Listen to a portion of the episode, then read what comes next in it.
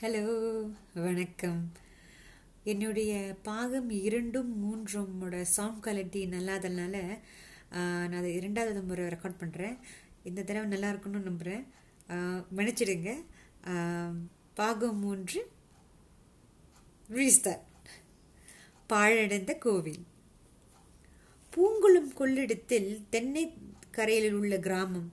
ஊருக்கு வடக்கே போகும் குறுகலான வண்டி பாதை வழியாக கொஞ்ச தூரம் போனாமனால் ராஜன் வாய்க்கால் எதிர்ப்படும். சாகுபடி காலத்தில் இந்த வாய்க்காலில் ஒரு ஆழ்மட்டத்திற்கு மேல் ஜலம் அதிக விரைவாக போய்க் கொண்டிருக்கும். மூங்கில் பாலத்தின் வழியாக ராஜன் வாய்க்காலை தாண்டி அப்பால் சென்றால் கொள்ளிடத்தில் லயன் கரையை அடையலாம். லயன் கரையிலிருந்து வடக்கே பார்த்தால் வெகு தூரத்திற்கு நாலா பக்கமும் அடர்ந்த காடுகள் தென்படும். தண்ணீர் துறைக்கு போக ஒரு குறுகலான ஒற்றைப்பாடை ஒற்றடி பாதை மட்டும்தான். இந்த காட்டி பிளந்து கொண்டு போகின்றது.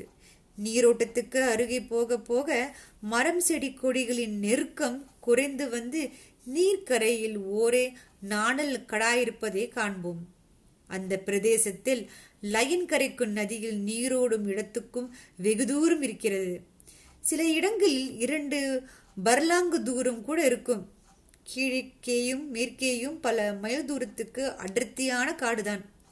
பல்வேறு காட்டு மரங்களும் முச்செடிகளும் கொடிகளும் செறிந்து வளர்ந்து மனிதர்கள் அந்த காட்டிற்குள் நுழைவது அசாத்தியமென்றே தோன்றும்.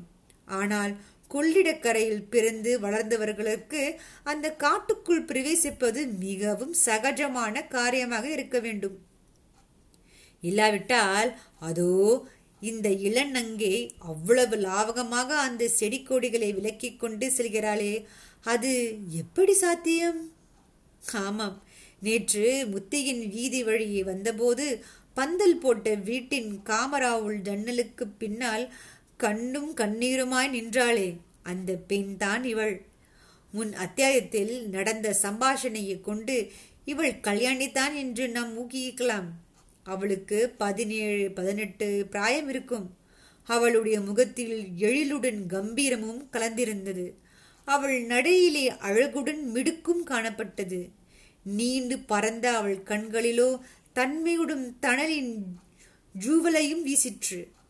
அடர்ந்த காட்டிற்குள் அலட்சியமாய் நுழைந்து செல்லும் கல்யாணியை பின்தொடர்ந்து நாமும் போகலாம்.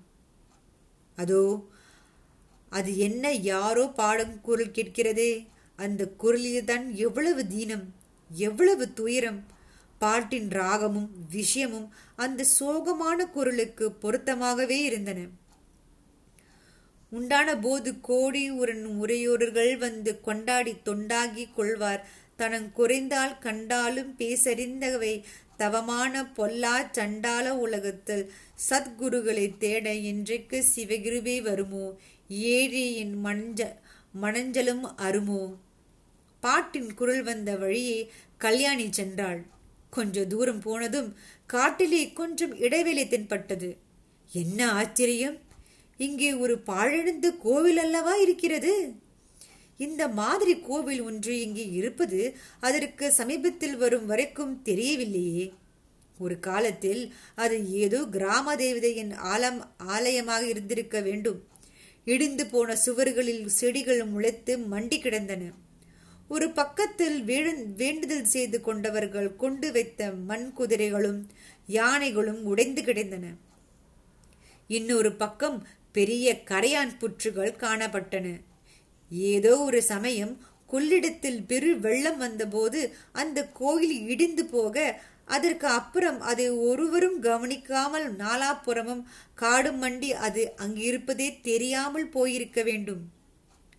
இந்த கோவிலின் வாசலில் ஒரு சிறு திண்ணை மாதிரி இடிந்து கிடந்தது.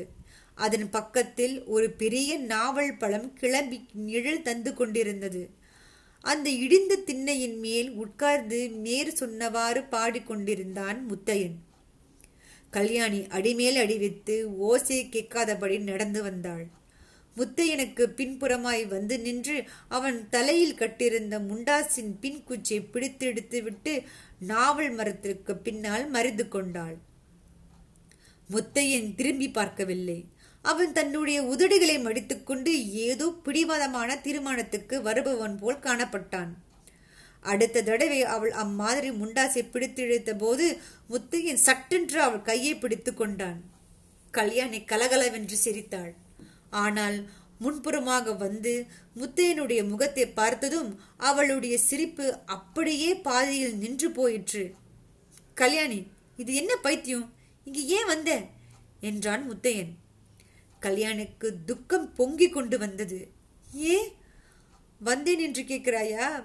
வேற எதற்காக வருவேன்? உன்னை தேடிக்கொண்டு தானே வந்தேன் என்றாள். என்னை தேடிக்கொண்டா ஆச்சரியமாக இருக்கிறதே. எதற்காக இந்த ஏழையை தேடி வர வேண்டும்? தாங்கள் இனிமேல் ரொம்ப பெரிய மனுஷால் அல்லவா? எஜமானியின் வீட்டு வாசலில் என்னை போல் நூறு பேர் கையை கட்டி கொண்டு நிற்பார்களே. இத்தனை நேரம் நான் பார்க்கவில்லையே. கழுத்திலே காசுமாலே காதலே வைரக்கம்மல். என்ன ஜொலிப்பு என்ன ஜொலிப்பு? கண் கூசுகிறதே. கல்யாணி அந்த திண்ணையின் மேல் உட்கார்ந்து தீனமான குரலில் அத்தான்! என்றாள். அத்தானா? அசட்டு அம்மாஞ்சி என்று வேண்டுமானால் சொல் என்றான் முத்தையன். என் மனது ஏற்கனவே புண்ணாயிருக்கிறது. அதிலே நீ உள்ளே எடுத்து குத்துவது போல் பேசுகிறாய். என்று கூறியபோது கல்யாணியின் கண்களில் நீர் ததுமிற்று.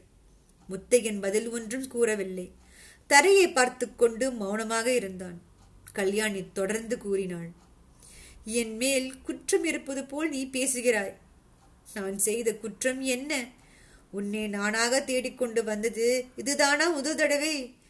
இந்த ஊரை விட்டு எங்கேயாவது கண்காணாத தேசத்துக்கு இரண்டு பேரும் போய்விடுவோம் என்று எத்தனை நாளாக நான் சொல்லிக் கொண்டிருக்கிறேன். அதற்கு வேண்டிய தைரியம் உனக்கு இல்லாவிட்டால் அதற்கு நானா பொறுப்பாளி? இப்போதுதான் என்ன? நீ உன் மனதை திடப்படுத்திக் கொள்ள வேண்டியதுதான். உன்னை விட பெரிது எனக்கு இந்த உலகத்தில் ஒன்றுமில்லை. நீ கிளம்பி தயாரா சொல்லு. ஏன் பேசாமல் இருக்கிறாய்? முத்தையன் கடுகடுப்பான குரலில். ரொம்ப பேஷான யோசனை தான். நாம ரெண்டு பேரும் போய்விடலாம் ஆனா அபிராமி என்ன பண்ணுவது? அவளை கிணற்றில் பிடித்து தள்ளிவிட்டு போய்விடவோமா என்றான். கிணற்றில் பிடித்து தள்ளுவே அமைனா காலம் வரும்போது அவளை யாராவது வந்து கட்டிக்கொண்டு போகிறான். அவரவர்கள் தழையெழுத்து போல் நடக்கிறது. ஒருவருக்காக இன்னொருவர் ஏன் கஷ்டப்பட வேண்டும்? ஆமாம் ஒருவருக்காக இன்னொருவர் கஷ்டப்படத்தான் வேண்டும். அம்மா செத்து போகும்போது அபிராமிக்கு தாயும் தகப்பனும் இல்லாத குறை தெரியாதபடி காப்பாற்ற வேணும் என்று சொன்னாள். அவ்விதமே வாக்களித்தேன். அந்த வாக்கை மறுக்க மாட்டேன். அபிராமியை விட்டுவிட்டு என்னால வர முடியாது. நீ மகாராஜியாய் கிழவனை கல்யாணம் செய்து கொண்டு சௌக்கியமா இரு. கல்யாணியின் கண்களில் தீப்பொறி பறந்தது. அவள் எழுந்து நின்று இந்த வார்த்தை சத்தியம்தானே? என்று கேட்டாள். சத்தியம்தான். அப்படியே ஆகட்டும். நான் கிழவனையே கல்யாணம் செய்து கொள்கிறேன். உன்னை போன்ற கோழனை காட்டிலும் தலை நிறைத்த கிழவன் எவ்வளவோ மேல் என்று சொல்லிவிட்டு கல்யாணி விரைந்து நடந்தாள் அளவற்ற ஆத்திரத்தாலும் துக்கத்தினாலும் அவளுடைய கண்களில் இருந்து ஜலம் பெருகி வழிந்தது. அதை காட்டிக்கொள்ள விரும்பாததினாலோ என்னமோ அவள் திரும்பியே பார்க்கவில்லை. முத்தையின் கல்யாணியை பின்பற்றி ஐந்தாறு அடி சென்றான். மறுபடி பல்லை கடித்து கொண்டு திரும்பி வந்து அந்த இடிந்த கோவிலின் திண்ணையில் தொப்பென்று உட்கார்ந்தான். மனிதர்களுடைய இதயம்தான் என்ன ஆச்சரியமான இயல்பு உடையது! யாரிடத்திலே நம்முடைய அன்புக்கு கங்கு கரையில்லையோ? அவர் மேலேதான் நமக்கு கோபமும் அளவு கடந்து பொங்குகிறது. யாருடைய பேரை கேட்ட மாத்திரத்தில் இதயம் கணிந்து உருகுகிறதோ? அவர் எதிரே வரும்போது வயன வாயனாது கடும் மொழிகளை சொல்கிறது. யாரை பார்க்க வேண்டும்? பார்க்க வேண்டும் என்று உணவின் ஒவ்வொரு நரம்பும் துடித்து கொண்டிருக்கிறதோ அப்படிப்பட்டவர் வந்த உடனே ஏன் வந்தாய் என்று கேட்பது போல் நடந்து கொள்ள சொல்கிறது. யாருடைய பிரிவினால் உயிரே பிரிந்து போவது போன்ற வேதனை உண்டாகிறதோ அத்தகையவரை உடனே போக செய்யும்படியான வார்த்தைகளை சொல்ல தூண்டுகிறது. மனித இருதயம் உண்மையிலே மிகவும் ஆச்சரியமான இயல்பு உடையதுதான். நிச்சயமாக.